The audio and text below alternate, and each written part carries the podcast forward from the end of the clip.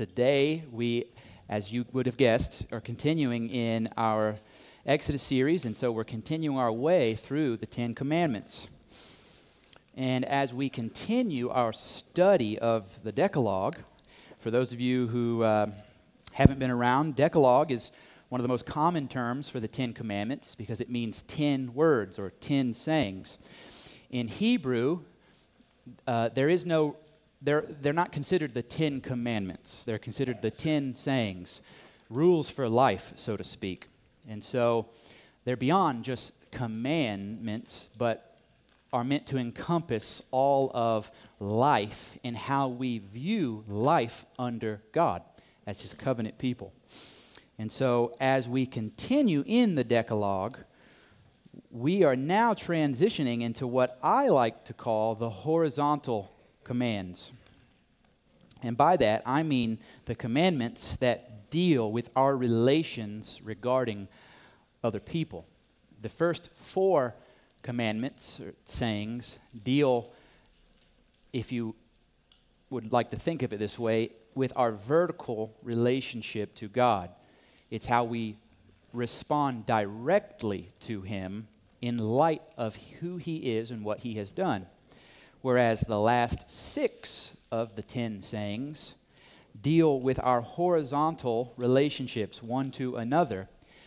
But the horizontal is sourced first from the vertical. And so, those first four commandments lay the foundation for how we properly see the Lord and how we honor Him, while the next six deal with how we see and how we respond to one another in light of our view of God. And so, in another sense, the weight of these commands, the, the authority of them, is not just in the fact that they are moral commands in and of themselves, because they are that. They're universal in their morality.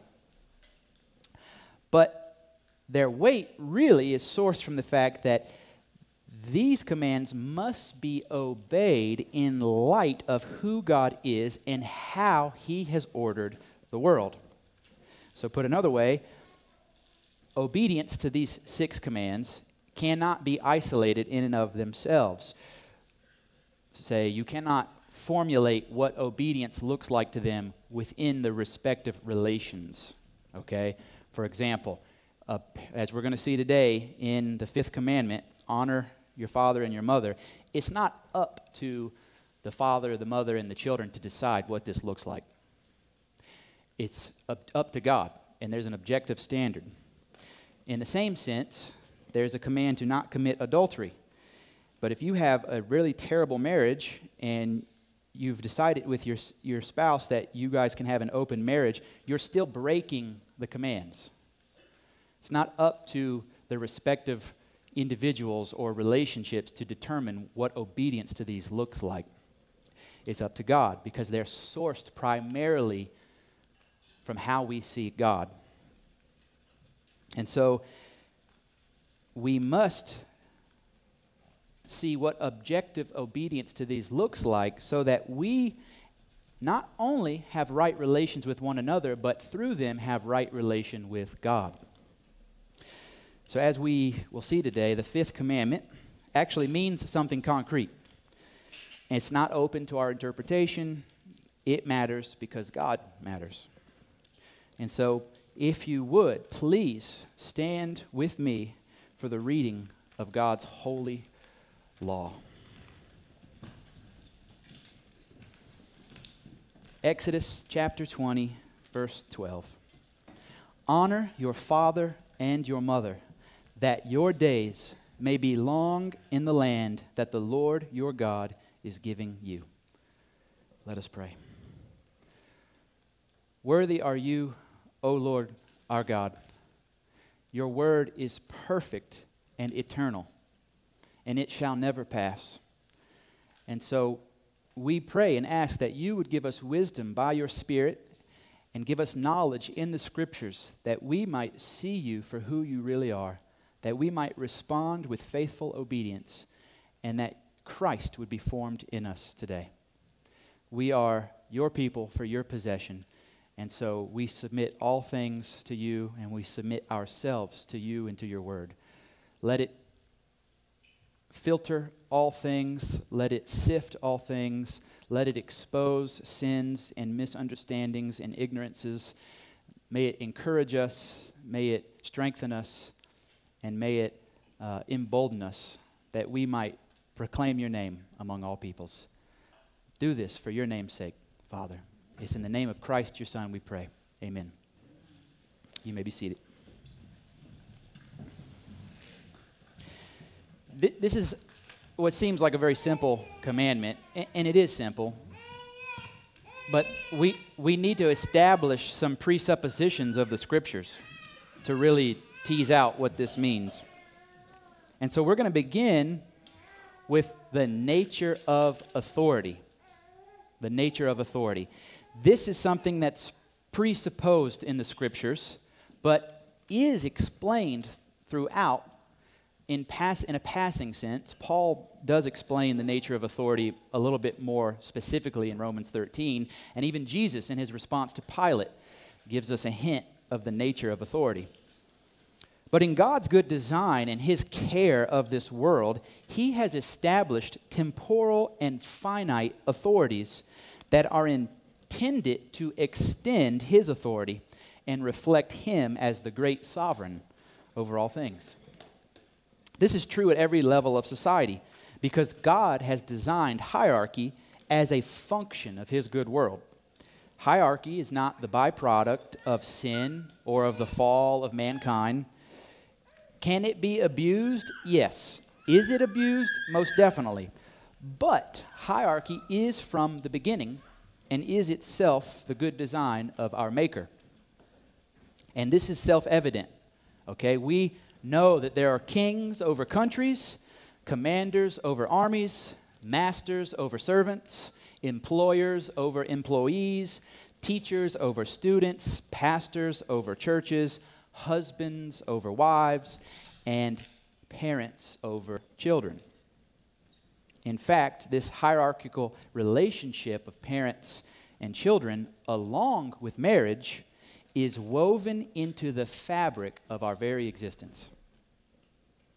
God has made the world in such a way that people must procreate to survive. It has to happen. It has to happen. Our species would die, quite literally. And God has made the world this way because it's His good design. Therefore, because we were we must procreate, therefore parents and children exist by necessity. You will never not have a father or a mother. Think about that. You will never not have a father or a mother. Whether you've met your father or mother or whether they pass on later in life does not take away the fact that you exist because you have a father and a mother. In His good design, God has given each of us a particular father and a particular mother. None of us, none of us were given the option to choose who our father and mother are. So this is important to consider. God has given you a relationship to other people, your parents, and you have had zero say in the matter. Zero. No, in, in no way, shape, or form can you choose your parents.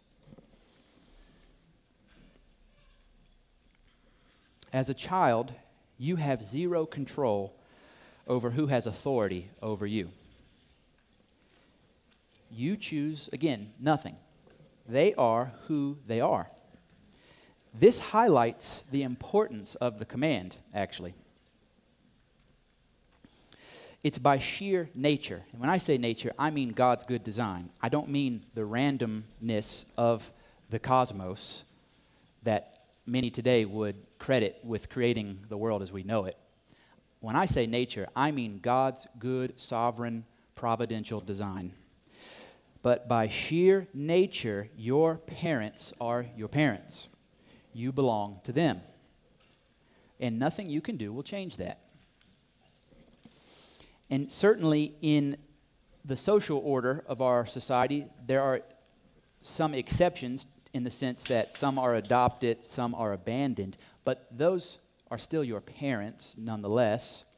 And in adoption, you're given new parents, not of your choosing. So my point still remains. So, in this most fundamental, natural building block of the world, we get a glimpse of God. We are creatures, and He is the creator. We don't get to choose Him. He is who He is. He is the potter, and we are the clay. He is the father, and we are the child. It is through the parent child relationship that we are to first understand that there is a God and we belong to Him. This becomes a lot more obvious when you consider throughout the scriptures how the Lord talks to His people. He often says, I am the God of your fathers, of Abraham, of Isaac, and Jacob. He appeals to people, to his people, by way of their fathers, thus showing that he is the ultimate father. It's for this reason that I believe that this command is the first of all the horizontal commands and therefore takes primacy over the subsequent commands. And so, to elaborate very briefly, not everyone thinks this, but I, I believe that the commands have a particular order, and that each command is more weighty, more authoritative than the subsequent command. The reason I think this is well, for one, read them all, okay, and you'll see what I mean. But two, Imagine you're a Christian in Nazi Germany and you're hiding Jews. And the Gestapo stops by asking, Are you hiding Jews? Is it a sin to lie? Not, no, I do not think so. And I think there's scriptural evidence for this Hebrew midwives. Because the duty to do not murder is more weighty than the duty to do not lie. And the nature of lying in terms of the sin of it is for self preservation. And in this instance, you are saving the life of another. This is what I mean when I say, when I say that this command is first of the, the six horizontal commandments and therefore takes primacy over them all. Because this is the, the relationship by which God wants us to see Him first. Again, this is why he appeals to his people as the God of their fathers. And so I do want to give us a, a small kind of operational theology of authority in general, not just as it regards to parents and children. Scriptures, the scriptures unequivocally state that any authority in this world is an authority established and endowed by God Himself. Therefore, we must sub- submit to all authorities in the Lord. And that's the, uh, that's the operative term in the Lord. So it means that we submit to all these authorities to the degree that these authorities uphold the law of God. So, what do I mean by this? Say you have a boss, you're an employee, and you have a boss that wants you to lie to a client for some reason or another. It is now your duty to disobey the unlawful command of the lesser authority in order to properly honor and obey God, who is the greater authority. Do you see how that works? However, that's still your boss until you quit. So, this does not mean you can now reject everything your boss commands. If, in response to you disobeying the command or the instruction to lie, your boss now gives you busy work as punishment, you must now do the busy work to the glory of God. You are only allowed to disobey to the degree to which It is against the law of God. I think this is completely true in this case as well, because some of us have unbelieving parents. And as children, we perhaps had unbelieving parents. This does not mean you had license to say no when your parents said, Go clean your room. Don't disrespect me. Watch your mouth. Go clean the dishes, etc., etc. There was, they were still the authority, though ungodly. And those commandments were not in defiance to the law of God.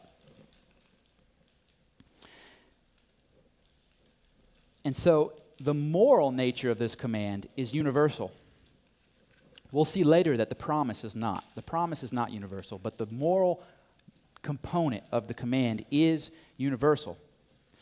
Regardless if one's parents are rightly in covenant with God or not, you must still honor them to the degree to which is lawful to honor them.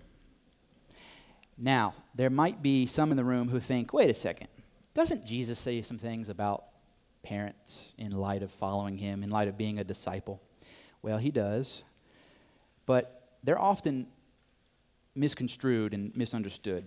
And so I'm going to read them for us, and I'm going to read three different accounts. Two are the same account in two different gospels. But uh, I'm going to read them very quickly, and I'll tell you where they're at, and then you'll see the overall picture of what I mean. Luke 9, starting in verse 57. As they were going along the road, someone said to him, I will follow you wherever you go. And Jesus said to him, Foxes have holes, and birds of the air have nests, but the Son of Man has nowhere to lay his head. To another he said, Follow me. But he said, Lord, let me first go bury my father. And Jesus said to him, Leave the dead to bury their own dead, but as for you, go and proclaim the kingdom of God. Yet another said, I will follow you, Lord, but let me first say farewell to those at my home. Jesus said to him, No one who puts his hand to the plow and looks back is fit for the kingdom of God. And then later in Luke 14, starting in verse 25, now great crowds accompanied him, and he turned and said to them, If anyone comes to me and does not hate his own father and mother and wife and children and brothers and sisters, and yes, even his own life, he cannot be my disciple. That's actually key to understanding what he's getting at. Whoever does not bear his own cross and come after me cannot be my disciple. For which of you, desiring to build a tower, does not first sit down and count the cost, whether he has enough to complete it? Otherwise, when he has laid a foundation and is not able to finish, all who see it begin to mock him, saying, This man began to build and was not able to finish. Or what king, going out to encounter another king in war, will not sit down first and deliberate whether he is able with 10,000 to meet him who comes against him with 20,000. And if not, while the other is yet a great way off, he sends a delegation and asks for terms of peace. So therefore, any one of you who does not renounce all that he has cannot be my disciple. And then lastly, Matthew 10, verse 34. Do not think that I have come to bring peace to the earth. I have not come to bring, bring peace, but a sword. For I have come to set a man against his father, a daughter against her mother, and a daughter in law against her mother in law. And a person's enemies will be those of his own household. Whoever loves father or mother more than me is not worthy of me, and whoever loves son or daughter more than me is not worthy of me. And whoever does not take his cross and follow me is not worthy of me. Whoever finds his life will lose it, and whoever loses his life for my sake will find it. So, what is Jesus getting at? Is he upending and annulling the law found in the Decalogue? No. No, he's not. In fact, Jesus quite often says to the face of the Pharisees, You don't know the commands. You don't know the commandments. You have misinterpreted what it means to obey father and mother. And so he upholds the commandments. We see this in the Sermon on the Mount. He says, I didn't come to abolish the law, but to fulfill it. And then he quotes it verbatim to Pharisees who were distorting it and twisting it for their own gain. So, what is Jesus getting at? And this is very important because I think there's much confusion in the church about what does it mean to follow Jesus and what does it mean to honor father and mother. Notice the context of every time he says this. In the first account, in Luke 9, he literally has people already on the road with him. They've been following him. And he continues to say, Follow me. And this man says, I need to go bury my father. We don't know if his father's already dead or if he's going to die. We don't know that. That information's not here. But Jesus says, Don't do it. Why? Because he had just received a command that demands the immediacy of obedience. Do you see that?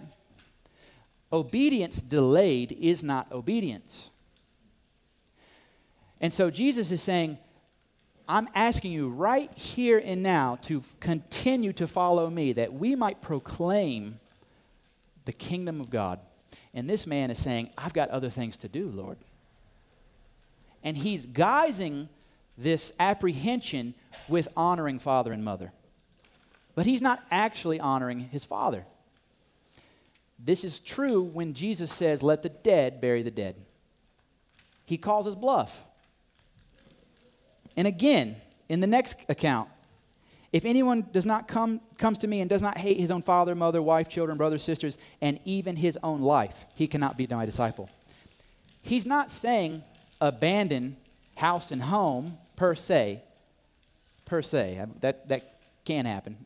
but he adds the degree to which you hate father and mother is to the same degree that you must hate yourself, meaning lay it all down and follow me. Do you see? Do you see that? That he's, he's, there's this kind of guttural reaction he's looking for, this, this almost shock that Jesus employs quite often when he speaks to the crowds. The same sort of shock you see in John 6 when he says, Unless you eat my flesh and drink my blood, you can't belong to me. You don't have eternal life. It's the same sort of thing because these people weren't taking serious what does it mean to follow him as the Messiah, to actually see him for who he is. But the same God who says, hate everyone and yourself more than me, is the same God who says, honor your father and your mother. They're not in conflict with one another, and we have to remember that. We have to remember that. But Jesus gave these people a law, He gave them a word, and they hesitated. They hesitated. We cannot set aside the immediacy of obedience. Our immediacy, meaning who we respond to and how we respond, belongs completely to Jesus in all things. And the same Jesus who asks us to respond immediately to him is the same Jesus who says, Honor your father and your mother. So we have to remember that. Okay.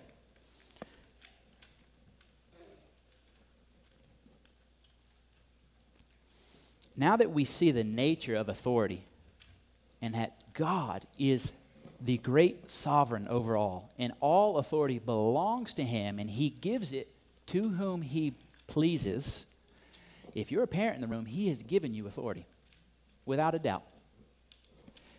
Now that we understand the nature of authority, who it comes from, and how it ought to be used, we need to deal directly with the commandment. So now we see what is the duty to honor. What is the duty to honor? The commandment very simply states honor your father and your mother. We'll get to the promise later. Well, as I mentioned in my intro, this, this has to mean something, does it not? It can't simply be a commandment left to our own interpretations. There must be objectivity to it in order for us to understand it and to obey it if we want to keep the commandments, we have to understand them. So it has to mean something. And we need to start first by understanding the operative verb. What does honor mean? What does honor mean?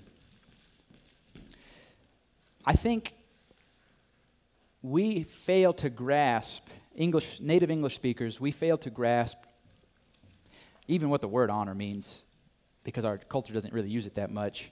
But even this isn't, it's a slightly subpar translation. When we think of honor, we often think of judges, right? Yes, Your Honor, or the Honorable Judge, so and so. We might think of the past when we think of the medieval age when kings and queens were honorable.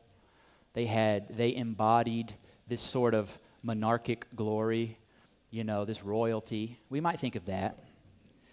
But the word here is, is interesting, and it, it actually took me by surprise. It's kabod. Kabod. And I know you don't know what that means yet, so let me tell you.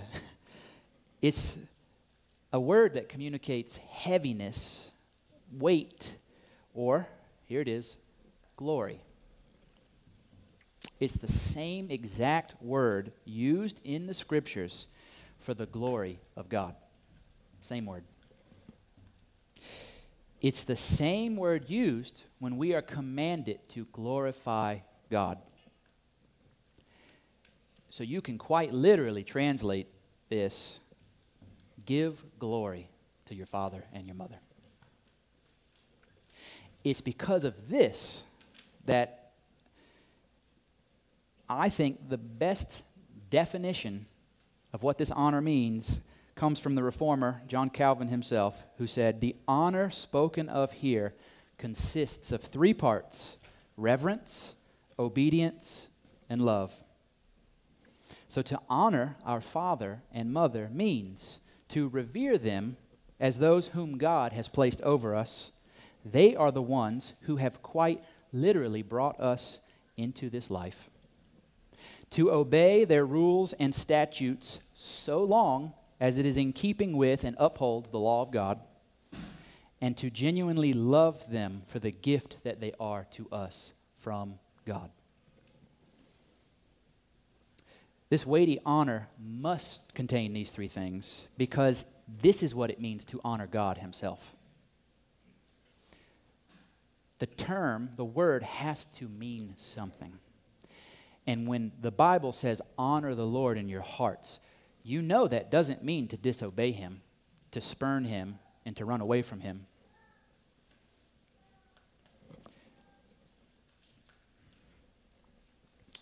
Therefore, you cannot say, well, my parents and I have a bad relationship. So God understands, right? Or, this is common today, my parents are worthless. I'm better off keeping distance.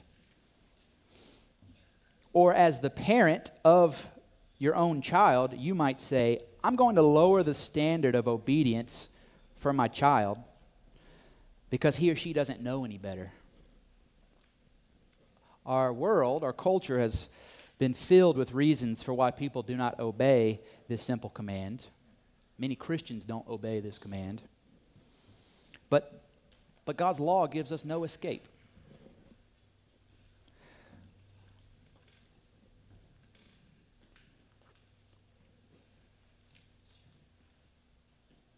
We must, as children, regardless of our age, choose to honor our father and mother despite their failures. Or alternatively, when we as parents to children instruct and discipline our own children to honor us despite our own failures, we are actually submitting to God and His good design. We are acknowledging Him as Lord, the final authority.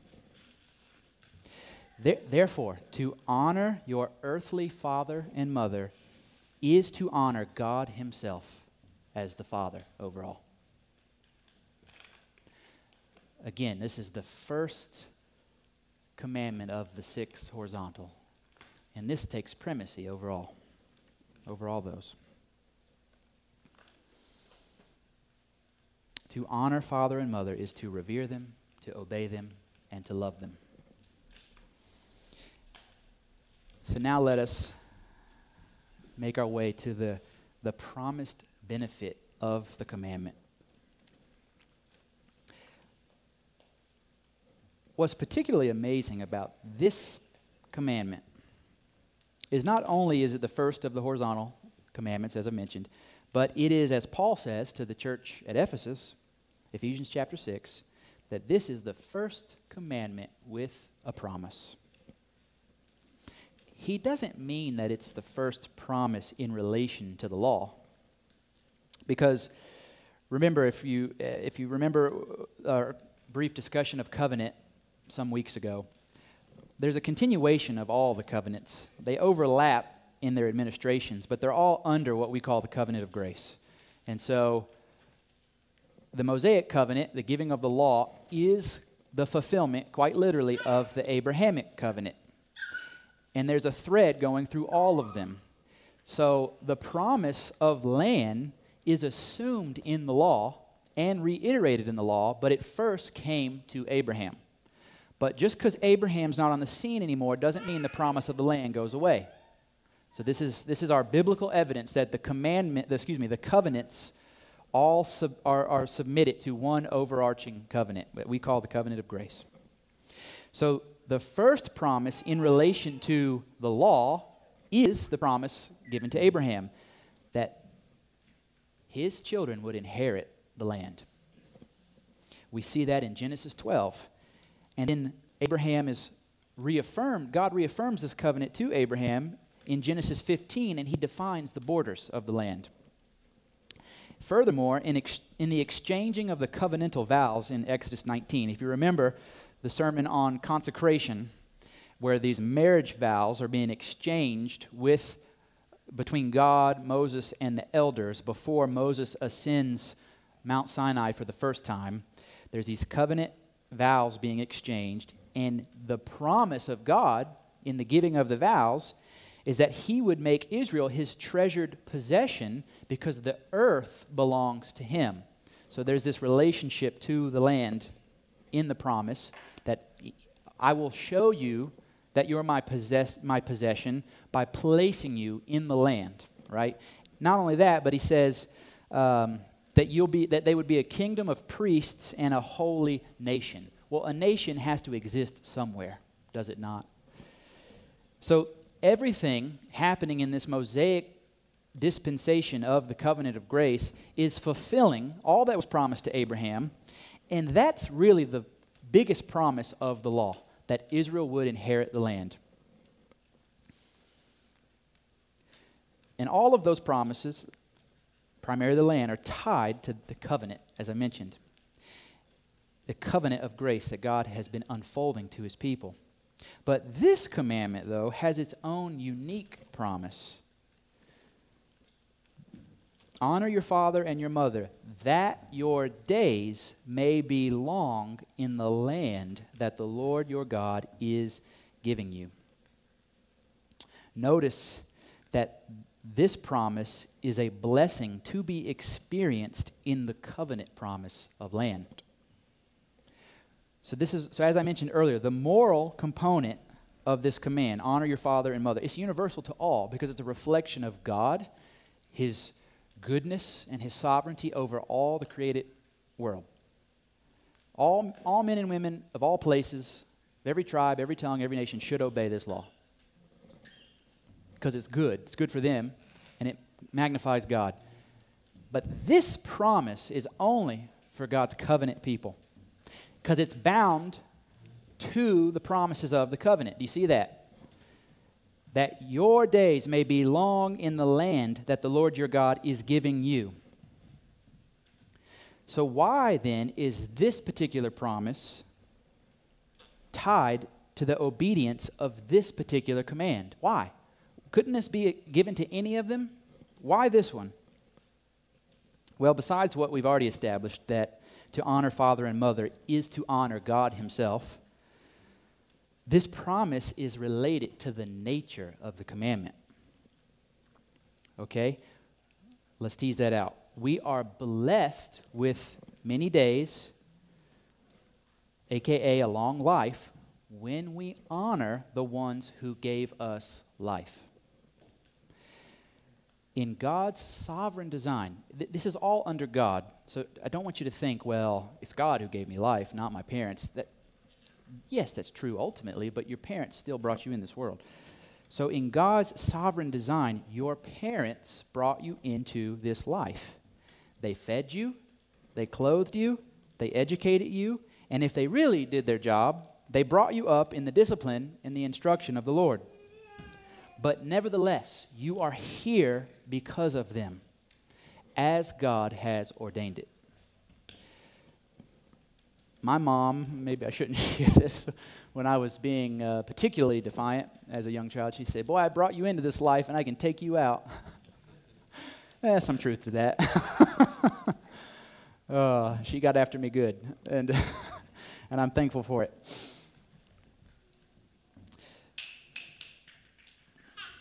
Again, your parents brought you into this life, so to honor them comes with the reward of being given a long life.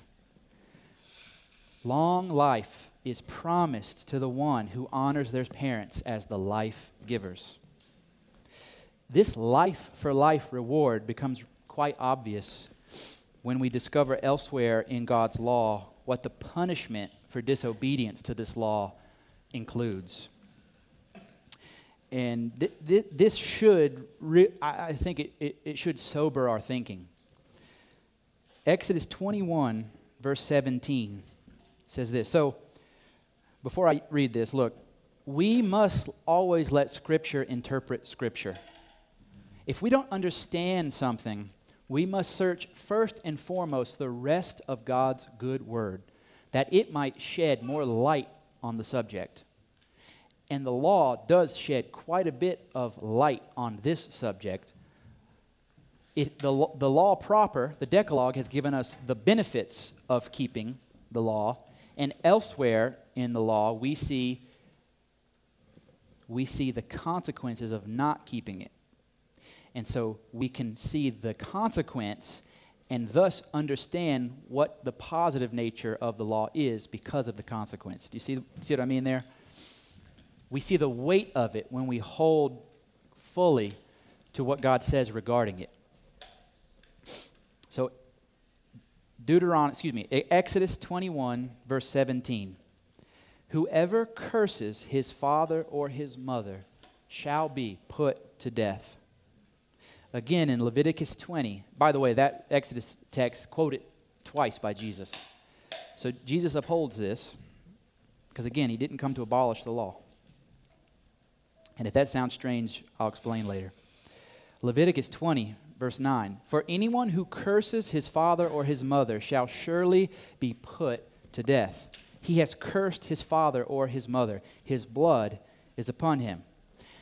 And again, Deuteronomy chapter 21, verse 18 If a man has a stubborn and rebellious son who will not obey the voice of his father, or the voice of his mother, and though they discipline him, will not listen to them, then his father and his mother shall take hold of him and bring him out to the elders of his city at the gate of the place where he lives.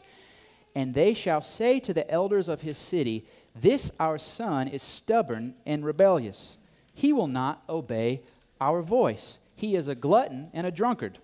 Then all the men of the city shall stone him to death with stones. You sh- so you shall purge the evil from your midst, and all Israel shall hear and fear. There's, there's some interesting implications with that, with that commandment. Notice that the parents are not at fault for the son's rebellion because they disciplined him. They disciplined him. So we can rightly infer that it is a parent's duty to discipline their children that they might honor them. It starts with you, parents. If your child is disobedient and defiant, it first reveals the foolishness bound in their heart, says the, says the Proverbs. But if, un, if not dealt with, if if left, it reveals the foolishness in your heart because you're content with them dishonoring you and therefore incurring the guilt of God's law. These parents, however, are off the hook because they disciplined him. That's the first inference. The second is even more interesting. This son is old enough to be called a glutton and a drunkard we often assume, I think culturally, that once we reach a certain age, we're kind of off the hook from our parents. And yes, there are certain milestones that change our relationship to our parents, such as when a man is joined to his wife and the two become one. He is now head of his own household, but he's not off the hook in honoring his father and mother. And as this text says, he's not off the hook in obeying his father and mother. Now, the degree to which his father and mother require obedience changes with age, most certainly. But this, these parents were pleading with their grown son to stop drinking and carousing and being uh, a terrible person. And he refused. I don't even think he lived with them because it says, Then his father and mother shall take hold of him and bring him out to the elders of his city at the gate of the place where he lives. And they shall say to the elders of his city, not their city, his. I don't even think he lived with him. And yet, the scriptures assume that he owed them obedience because they knew the difference between good and evil, and he did not.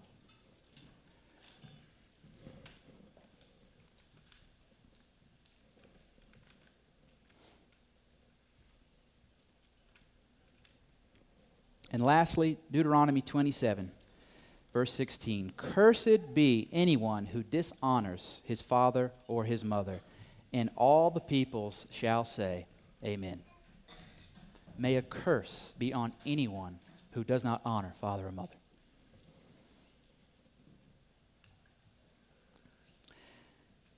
So I think now we can see quite clearly the weight of this commandment. Long life is given for obedience to it, and rightly so, death is given for disobedience to it. If you honor those who gave you life, you likewise receive more life. If you curse and disobey those who gave you life, your life will be required of you. This is God's justice.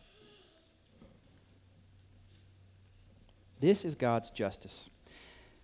Now,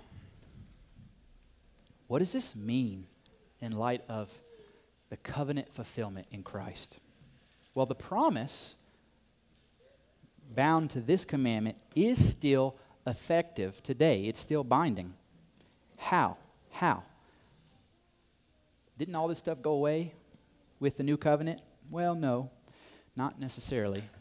Let me explain all the curses of the law have rightly been abrogated in Christ.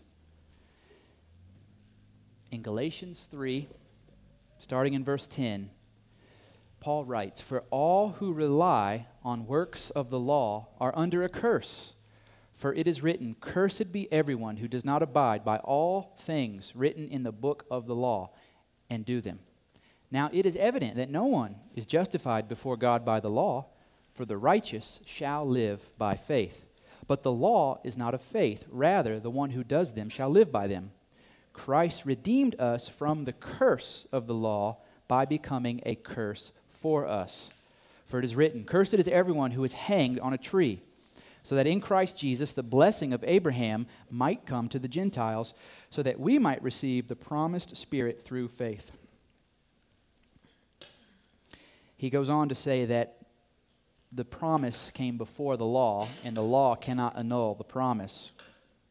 And saying that the covenant of grace has been fulfilled in Christ. Then again, in 2 Corinthians chapter 1 verse 20, Paul says this, "For all the promises of God find their yes and their amen in him. This is why it is through him that we utter our amen to God for his glory.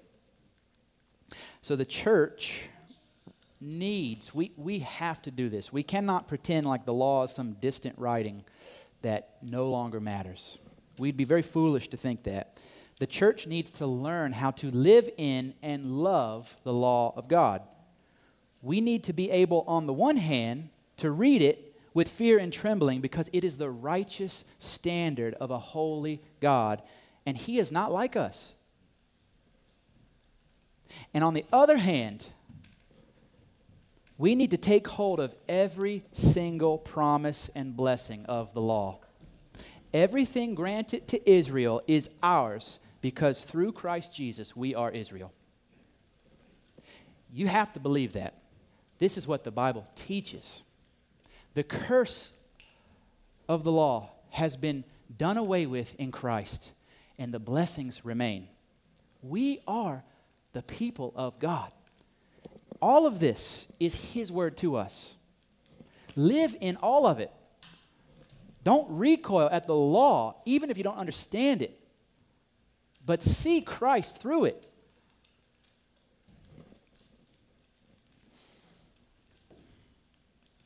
And this is how we know that the promise given with this commandment is still in effect. And if you still have a hard time believing that, well, Paul quotes this commandment verbatim to the church at Ephesus with no qualification. Paul says, Children, obey your parents in the Lord, honor your father and mother. For this, he even parenthesized, for this is the first commandment with a promise, that your days may be long in the land. He qualifies nothing, but he directly quotes it to Gentile believers. Why? Because in belonging to Christ, they are Israel, the people of God. We are Israel, and all the promises are ours in Jesus Christ. This is why, too, hear me out, we must not attempt to over spiritualize the promises of the law. I think sometimes we're guilty of that because we don't know what to do with them. I can imagine someone thinking right now, long days in the land, what good does that do me? I have eternal life in Christ. To live is Christ, to die is gain. Well, that's very true. But we mustn't remove the physical, corporeal blessings that God intends to grant us for faithful obedience. This life matters. This life matters. And while we only see now through a mirror dimly, nevertheless, this life on this side of the resurrection matters immensely. And our Heavenly Father has given it as a gift. And He absolutely wants us to rejoice in it to the glory of His name. The promise of long days in the land is like the icing on the cake. But the icing matters because God has said it does. And so we can bank on it. We don't need to do away with it because we think we have some heavenly set mind, but we apprehend the promise because God has deemed it right to give it to us. Therefore, let us embrace this commandment to honor our father and our mother, which is the first with a promise, knowing that this commandment is good and the promise given with it is also good. So, as we conclude, I want to give us uh, three, three points for application. I, I think if you're thinking critically through this, you, you probably have a lot of questions. But, and I'd be happy to help answer anything later, but I think perhaps these three applications will help give us a framework for what does this mean now. First point children in the room, regardless of your age, so that means all of us, the Lord commands us to honor father and mother, which means to revere them, to obey them, and to love them. And in doing so, we will honor the Lord Himself as Father over all. Any attempt to alter this commandment or to nuance honor to fit our needs is simply a refusal of the immediacy and the objectivity of obedience.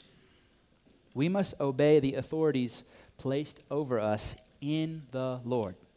In the Lord. You got to remember that. We obey in the Lord. For some of you, for some of you this might mean you need to make a phone call to mom or dad later today. Perhaps you need to repent for being an insolent teenager or a rebellious son or daughter, or perhaps you just need to thank your parents for doing everything they could for you, for doing the best that they knew how.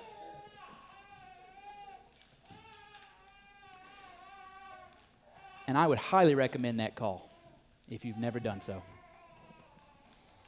Number two, Parents in the room, me being one of them, it is our duty to raise our children in such a way that they honor us, and we should expect them to honor us. This is not a selfish thing, but is God's good design. We should desire to be honored not for our own sake, but so that God is glorified and so that our children inherit long days in the land. I want that for my children, and I assume you do as well.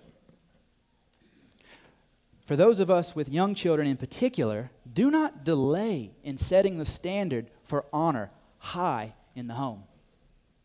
If you excuse their disobedience now, you will excuse it when they are teenagers and again when they are adults. Start now. Do not delay. Raise up your children to obey the Lord, and that means obeying you. And the last point receive the promise of this commandment with gladness and anticipation. Take hold not only of this promise, but of all the covenant promises of the Scriptures. For they all have their yes and their amen in Jesus Christ, our Savior. Let's pray.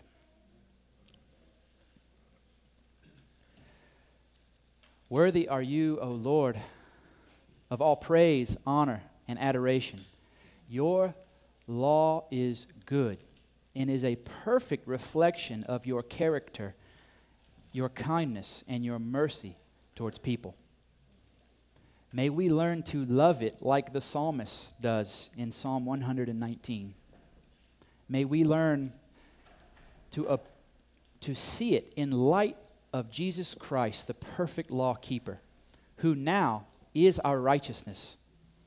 Lord, thank you that though the law produced in us sin because it exposed our nature, the penalty has been paid for, the curse has been abrogated, and all the blessings are now ours. I pray that you would stir us to faithful obedience, that we might honor your name, and that you might be pleased with us as we delight in you. And I pray all these things according to the goodness of the gospel of Jesus Christ. Amen.